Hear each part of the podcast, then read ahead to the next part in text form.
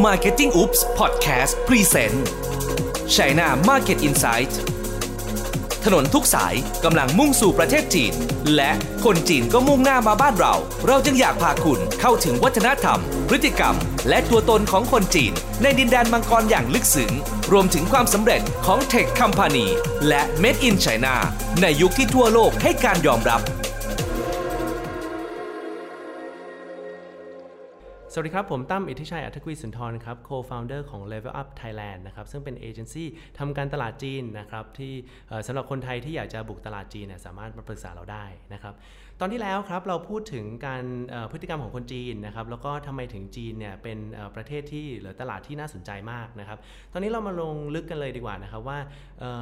ของหรือผลิตภัณฑ์แบบไหนนะครับที่คนจีนชอบนะครับคราวนี้ครับเเวลาเราดูถึงพฤติกรรมคนจีนนะฮะจริงๆ เราดูได้ทั้งสองสามแบบนะครับอันหนึงที่ผมอยากจะเน้นเลยก็คือพฤติกรรมนักท่องเที่ยวจีนนะครับคราวนี้นักท่องเที่ยวจีนเนี่ยจะแบ่งออกเป็น 2 ส่วนนะครับก็คือ FIT นะครับกับทัวร์ FIT เนี่ยคือย่อมาจาก Freedom Independent Traveler นะครับหรือนักท่องเที่ยวอิสระ แต่เดี๋ยวเราลงลึกกันอีกทีครับว่าเอ๊ะทำไมถึงเราจะต้องจับกลุ่มนั้นไม่ใช่กลุ่มทัวร์นะฮะแต่ถ้าพูดถึงกลุ่มทัวร์เนี่ยมีออของอยู่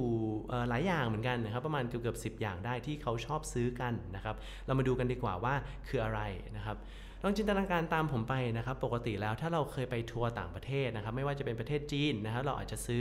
บัวหิมะเข้ามาหรือว่าหยกเข้ามาถูกต้องไหมครับหรือว่าเราไปที่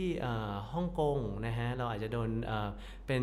สร้อยคอกังหันนะฮะไปที่เกาหลีนะครับอาจจะโดนโสมนะฮะก็เมืองจีนนะฮะเวลาคนจีนเดินทางเข้ามาในประเทศไทยก็มีของหลาย ๆ อย่างที่เขาจะต้องซื้อกลับไปฝากเหมือนกันนะครับแต่สังเกตนะฮะว่าจริง ๆ ของบางอย่างเนี่ยคนไทยเองก็ยังไม่เคยใช้เลยก็ตลกดีครับ แต่ว่าทำให้เราสามารถเปิดดูได้ว่าเอ๊ะคนจีนวอลลุ่มเยอะๆเนี่ยมาจากตรงไหนกันบ้าง อันแรกครับขาดไปไม่ได้เลยก็คือหมอนยางพารา หมอนยางพาราหรือที่นอนยางพาราเนี่ยฮะทราบไหมครับว่าเมืองไทยเนี่ยมีพิพิธภัณฑ์ยางพาราที่อยู่ที่พัทยาเนี่ยคนจีนนะครับหรือทัวร์จีนเนี่ยจะต้องไปลงที่นั่นเยอะมากเลยนะครับเพราะว่านอกจากเข้าไปไม่ใช่ร้านอาหารไอ้ร้านค้าอย่างเดียวนะครับ แต่ว่าเป็นพิพิธภัณฑ์ที่สามารถดูได้ว่าประวัติความเป็นมาเป็นยังไง เมืองไทยครับส่งออกยางพาราเป็นอันดับหนึ่งของโลกนะครับดังนั้นแล้วเนี่ยเป็นสตอรี่ได้ว่ามาเมืองไทยต้องซื้อหมอนยางพารากลับไป คราวนี้หมอนยางพาราครับหรือว่าที่นอนยางพาราเองก็ตามเนี่ยดีต่อสุขภาพนะครับดังนั้นแล้วเนี่ยมันก็เลยทำให้หมอนยางพาราขายดีนะครับซึ่งมีหลาย ๆ แบรนด์นะครับแล้วก็ถ้าใครที่มีโอกาสไปพัทยาเนี่ยอยากจะให้ลองไปที่รับเบอร์แลนด์ดูนะครับก็ไปศึกษาการซื้อขายที่นั่นได้นะครับทัวลงเยอะมากนะครับ อันที่2ครับก็คือรังนกนะครับรังนกเนี่ยเป็นอะไรที่ถ้าดูปีที่แล้วเนี่ยจะโดนกีดกันสักเล็กน้อยนะครับนำเข้าเมืองจีนไม่ค่อยได้นะครับแต่ตอนนี้เริ่มเปิดมากขึ้นนะครับก็เป็นอะไรที่คนจีนชอบซื้อเหมือนกันนะครับไม่ว่าจะเป็นรังนกพร้อมดื่ม หรือว่ารังนกที่จะต้องเอาไปต้มอีกทีนะครับก็เป็นอย่างที่ 2 ที่คนจีนชอบกันนะครับอย่างที่ 3 ครับ ก็คือยางูนะครับทราบไหมครับว่าแถวแถวๆสุวรรณภูมินะครับลาดกระบังจะมี สถานที่แห่งหนึ่งนะฮะชื่อรู้สึกชื่อ Siam Serpent นะครับสามารถไปดูได้ ตอนนี้เขาเปิดให้คนไทยหรือว่าเออ FIT เอ่อนักท่องเที่ยวทั่วทั่วไปเนี่ยเข้าไปแล้วนะครับยางูนะฮะเข้าไปก็จะมีโชว์งูนะครับจะมีงูทั้งหมดหลายชนิดมากนะครับเป็นพิพิธภัณฑ์ด้วยนะครับแล้วก็บอกว่าทำไมถึงมาเมืองไทยจะต้องมาซื้อยางูนะครับสุดท้ายแล้วเขาก็จะขายยางูของเราไปนะครับก็เป็นยาชูกำลังครับทำให้เวลาคนซื้อแล้วนะครับก็ฝากซื้ออีกเหมือนคล้ายๆบัวหิมะที่เราจะต้องไปซื้อที่เมืองจีน นะครับแต่แม้แต่แม้แต่คนไทยเนี่ยอาจจะไม่ค่อยซื้อมากนักนะครับอันต่อมาครับก็คือพวกจิวเวลรี่นะครับหรือว่าเป็นคือเครื่องประดับนะครับจริงๆแล้วพวกนี้ครับอันหนึ่งที่น่าสนใจก็คือทัวร์เนี่ยหลายๆคนอาจจะได้ยินคำว่าทัวร์ศูนย์เหรียญนะครับความเป็นมาของทัวร์ศูนย์เหรียญเป็นยังไง หรือว่ามีความสำคัญต่อเราอย่างไรนะครับผมก็อยากจะอธิบายให้ฟังนิดนึง ของพวกนี้ครับที่ผมพูดไปแล้วก็ที่จะมีต่อหลังจากนี้นะครับก็เป็นอะไรที่ทัวร์ศูนย์เหรียญหรือว่าทัวร์ราคาถูกนะครับเข้ากันไปนะครับเพราะว่าตรงนั้นนะครับเขาจะได้คอมมิชชั่นค่อนข้างเยอะนะครับดังนั้นแล้วเนี่ยครับถ้าใครขายของพวกนี้ผมแนะนำว่าถ้าอยากจะขายเข้าทัวร์นะครับก็ไปติดต่อเจ้าใหญ่ ๆ ที่เขามีทัวร์ลงอยู่แล้วนะครับถึงจะขายได้ ถ้าเป็นผลิตภัณฑ์ที่ตรงกับเขานะครับบางทีเขาก็อาจจะแบบว่าปฏิเสธเล็กน้อยนะครับเพราะว่าไปแข่งขันกับเขาแต่ว่าถ้าเราสามารถทำ OEM ให้เขาได้เขาก็จะยินดีนะครับคราวนี้ทัวร์ศูนย์เหรียญเป็นมายังไงนะครับออขอนอกเรื่องนิดหนึงนะครับก็คือว่าเวลาคนจีนครับเดินทางเข้ามาในประเทศไทยประมาณ 5-6 วันเนี่ยเขาก็จะจ่ายเงินให้กับทัวร์จีนนะครับในเมืองจีน ทัวร์จีนครับซื้อตั๋วเครื่องบินมาเสร็จแล้วเนี่ยประมาณราคาประมาณหมื่นกว่าบาทนะฮะตั๋วเครื่องบินก็เกือบเกือบจะหมดนั่นแล้วนะฮะเขาก็ส่งคนข้ามมาประมาณ 30 กว่าคน คราวนี้ land เมืองไทยหรือว่าทัวร์เมืองไทยครับก็จะเป็นคนรับ 30 คนนี้เข้ามาเที่ยวนะครับพักกินอยู่นะครับตามที่เขา promise หรือว่าสัญญาไว้ในทัวร์แพ็กเกจของเขา คราวนี้แปลว่า cost ของเขาก็จะมีค่ารถนะฮะมีค่าสถานที่ที่พักนะครับโรงแรมนะครับแล้วก็ค่าอาหารนะครับนอกเหนือจากนั้นแล้วเนี่ยเป็นกำไรหรือว่าเป็น add on option ที่เขาสามารถเก็บจากลูกค้าได้นะครับดังนั้นแล้วเนี่ยเขาพาเข้าไปในสถานที่ต่างๆ ที่เป็นที่ปิดสำหรับทัวร์เนี่ยก็สามารถได้คอมมิชชั่นค่อนข้างสูงนะครับโดยเฉพาะจิวเวลรี่หรือว่าเครื่องประดับเนี่ยเขาถ้ามีคนหนึ่งนะฮะสามารถซื้อยอดขายเนี่ยประมาณล้านหนึ่งเนี่ยเขาก็สามารถคืนทุนทั้งทุกสิ่งทุกอย่างที่เขาพาคน 30 คนมาได้ ดังนั้นแล้วเนี่ยเราจะสังเกตเห็นครับว่าวันแรกๆเนี่ยจะไปสถานที่แพงๆหน่อยก็คือพวก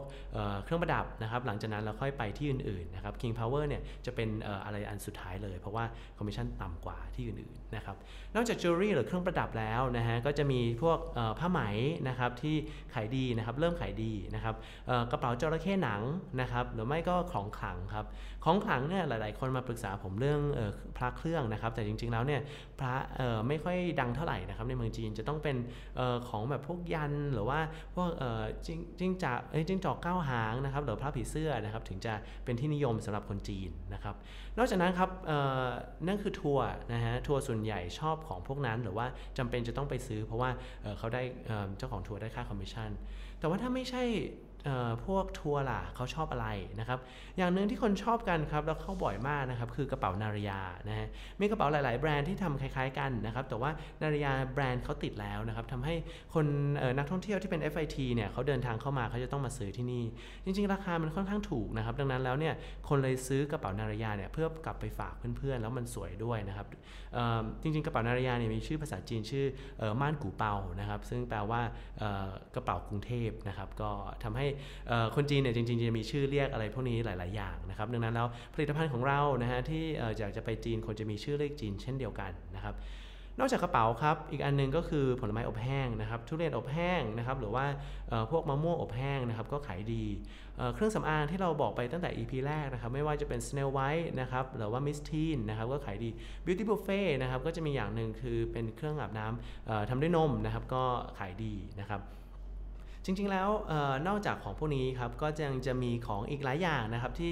คนซื้อกลับไปไม่ว่าจะเป็นเท่าแก่น้อยนะครับหรือว่าสมุนไพรอย่างเช่นเป็นสมุนยาหม่องสมุนไพรไทยสีเขียวๆนะฮะจริงๆก็มี 2 เจ้าที่ขายตัวนั้นอยู่ หรือมาร์สนานะฮะของเรเนี่ยก็ขายดีนะครับทราบไหมครับว่าอย่างเช่นเรเป็นต้น หรือว่าตอนนี้เขาเปลี่ยนเป็นแองเจลี่นะฮะ เป็นมาร์สหน้าที่ขายดีมากยอดขายถล่มทลายมากครับ แต่ว่าคนไทยไม่ค่อยได้ใช้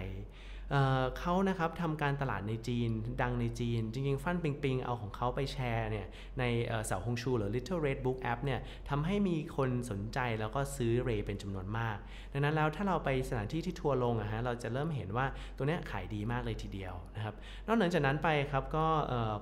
ผมจะพูดเป็นไอเดียแล้วกันนะครับก็คือบูธนะฮะก็ขายดีนะครับเขาจะมีครีมของเขาเอง อะคราวนี้เรามาดูครับที่ผมพูดมาทั้งหมดคือสิ่งของที่เขาซื้อกลับไปได้นะครับมีอีกอันนึงนะฮะที่เขามาเมืองไทยแล้วจะต้องไปนะครับนั่นก็คือนวดนะครับเพราะว่าแผนโบราณไทยนะฮะแผนนวดไทยโบราณนู่นนี่นั่นนะฮะก็จะสามารถเป็นเอกลักษณ์ที่เมืองจีนนะครับหรือว่าที่ต่างๆไม่มีนะครับทั้งนั้นนวดเนี่ยใครที่ทำนวดอยู่เนี่ยก็เป็นอะไรที่น่าสนใจนะครับที่คนจีนจะต้องเดินทางเข้ามานะครับแต่เน้นว่าให้มาตรฐานได้นิดนึงนะฮะ คราวนี้จริงๆ พฤติกรรมคนจีนนะฮะนักท่องเที่ยวจีนเนี่ยจะมีอันนึงที่ผมอยากจะฝากไว้นะครับเราจะสังเกตเห็นว่านักท่องเที่ยวจีนเนี่ยเดินทางเข้าไปในประเทศประเทศไทยนะฮะก็จะมีหัวเมืองหลักๆ เช่นกรุงเทพภูเก็ต พัทยาเชียงใหม่นะครับหัวหินเริ่มไปแล้ว แต่ว่าเมืองที่เขาชอบครับจะเป็นเมืองที่ติดทะเลนะครับเพราะว่าเมืองเออในประเทศเขาเนี่ยทะเลไม่ค่อยสวยเท่าของเรานะครับดังนั้นพัทยาส่วนใหญ่จะเป็นทัวร์ภูเก็ตส่วนใหญ่เป็น FIT นะครับแล้วก็มีทัวร์ด้วยเนี่ยก็เป็นอะไรที่ขายดีนะครับดังนั้นคนที่เขาถามมาว่าเอ๊ะทำไมเชียงใหม่คนจีนไปน้อยแม้แต่ใกล้กว่าก็ตาม เพราะว่าเขาไม่มีทะเลนะครับเขามีภูเขานะฮะซึ่งดื่มดื่มดำวัฒนธรรมไทยได้ แต่ว่าภูเขาเนี่ยหรือว่าวิวทิวทัศน์เนี่ยในเมืองจีนสวยกว่านะครับ จริงๆ แล้วมีพฤติกรรมอันนึงครับ นอกจากตัวนวดเนี่ยก็จะมีซีฟู้ดนะครับที่เขาชอบร้านอาหารซีฟู้ดก็เลยขายดีนะครับจริงๆ ใครที่เป็นเจ้าของร้านอาหารเนี่ยเดี๋ยว EP ต่อๆไปเราจะมีลงลึกว่าร้านอาหารควรจะใช้แอปพลิเคชันตัวไหนนะครับก็สามารถติดตามกันมาได้นะครับอันสุดท้ายครับพฤติกรรมจีนเนี่ยก็จะชอบแสดงโชว์นะครับชอบชอบดูโชว์ในเมืองไทย ซึ่งออย่างที่ผมบอกไปใน EP แรกครับหลังจากที่เขาเสิร์ชคำว่าเมืองไทยเนี่ยอีกอันนึงที่เขาเสิร์ชก็คือคำว่าเหรินยาวที่แปลว่ากระเทยดังนั้นแล้วกระเทยโชว์ก็เลยขายดีนะครับผม คราวนี้ครับวันนี้เรามาดูถึงสิ่งที่คนจีนนะครับนักท่องเที่ยวจีนเนี่ยอชอบนะครับแล้วก็ซื้อกลับไปฝากอของเขานะครับเดี๋ยวต้องเข้ามาในประเทศไทยแล้วก็มาใช้บริการเนี่ยเดี๋ยว EP ต่อไปนะครับเราจะมาลงลึกกันว่ามีออนไลน์ช่องไหนนะครับช่องทางออนไลน์ไหนที่เราสามารถทำได้ เพื่อทำให้นักท่องเที่ยวจีนเหล่านี้นะครับมาซื้อผลิตภัณฑ์ของเรานะครับหรือเข้ามาร้านของเราเพื่ออมาจับจ่ายใช้สอยนะครับทั้งนั้นก็ติดตามกัน EP ต่อไปนะครับผม Música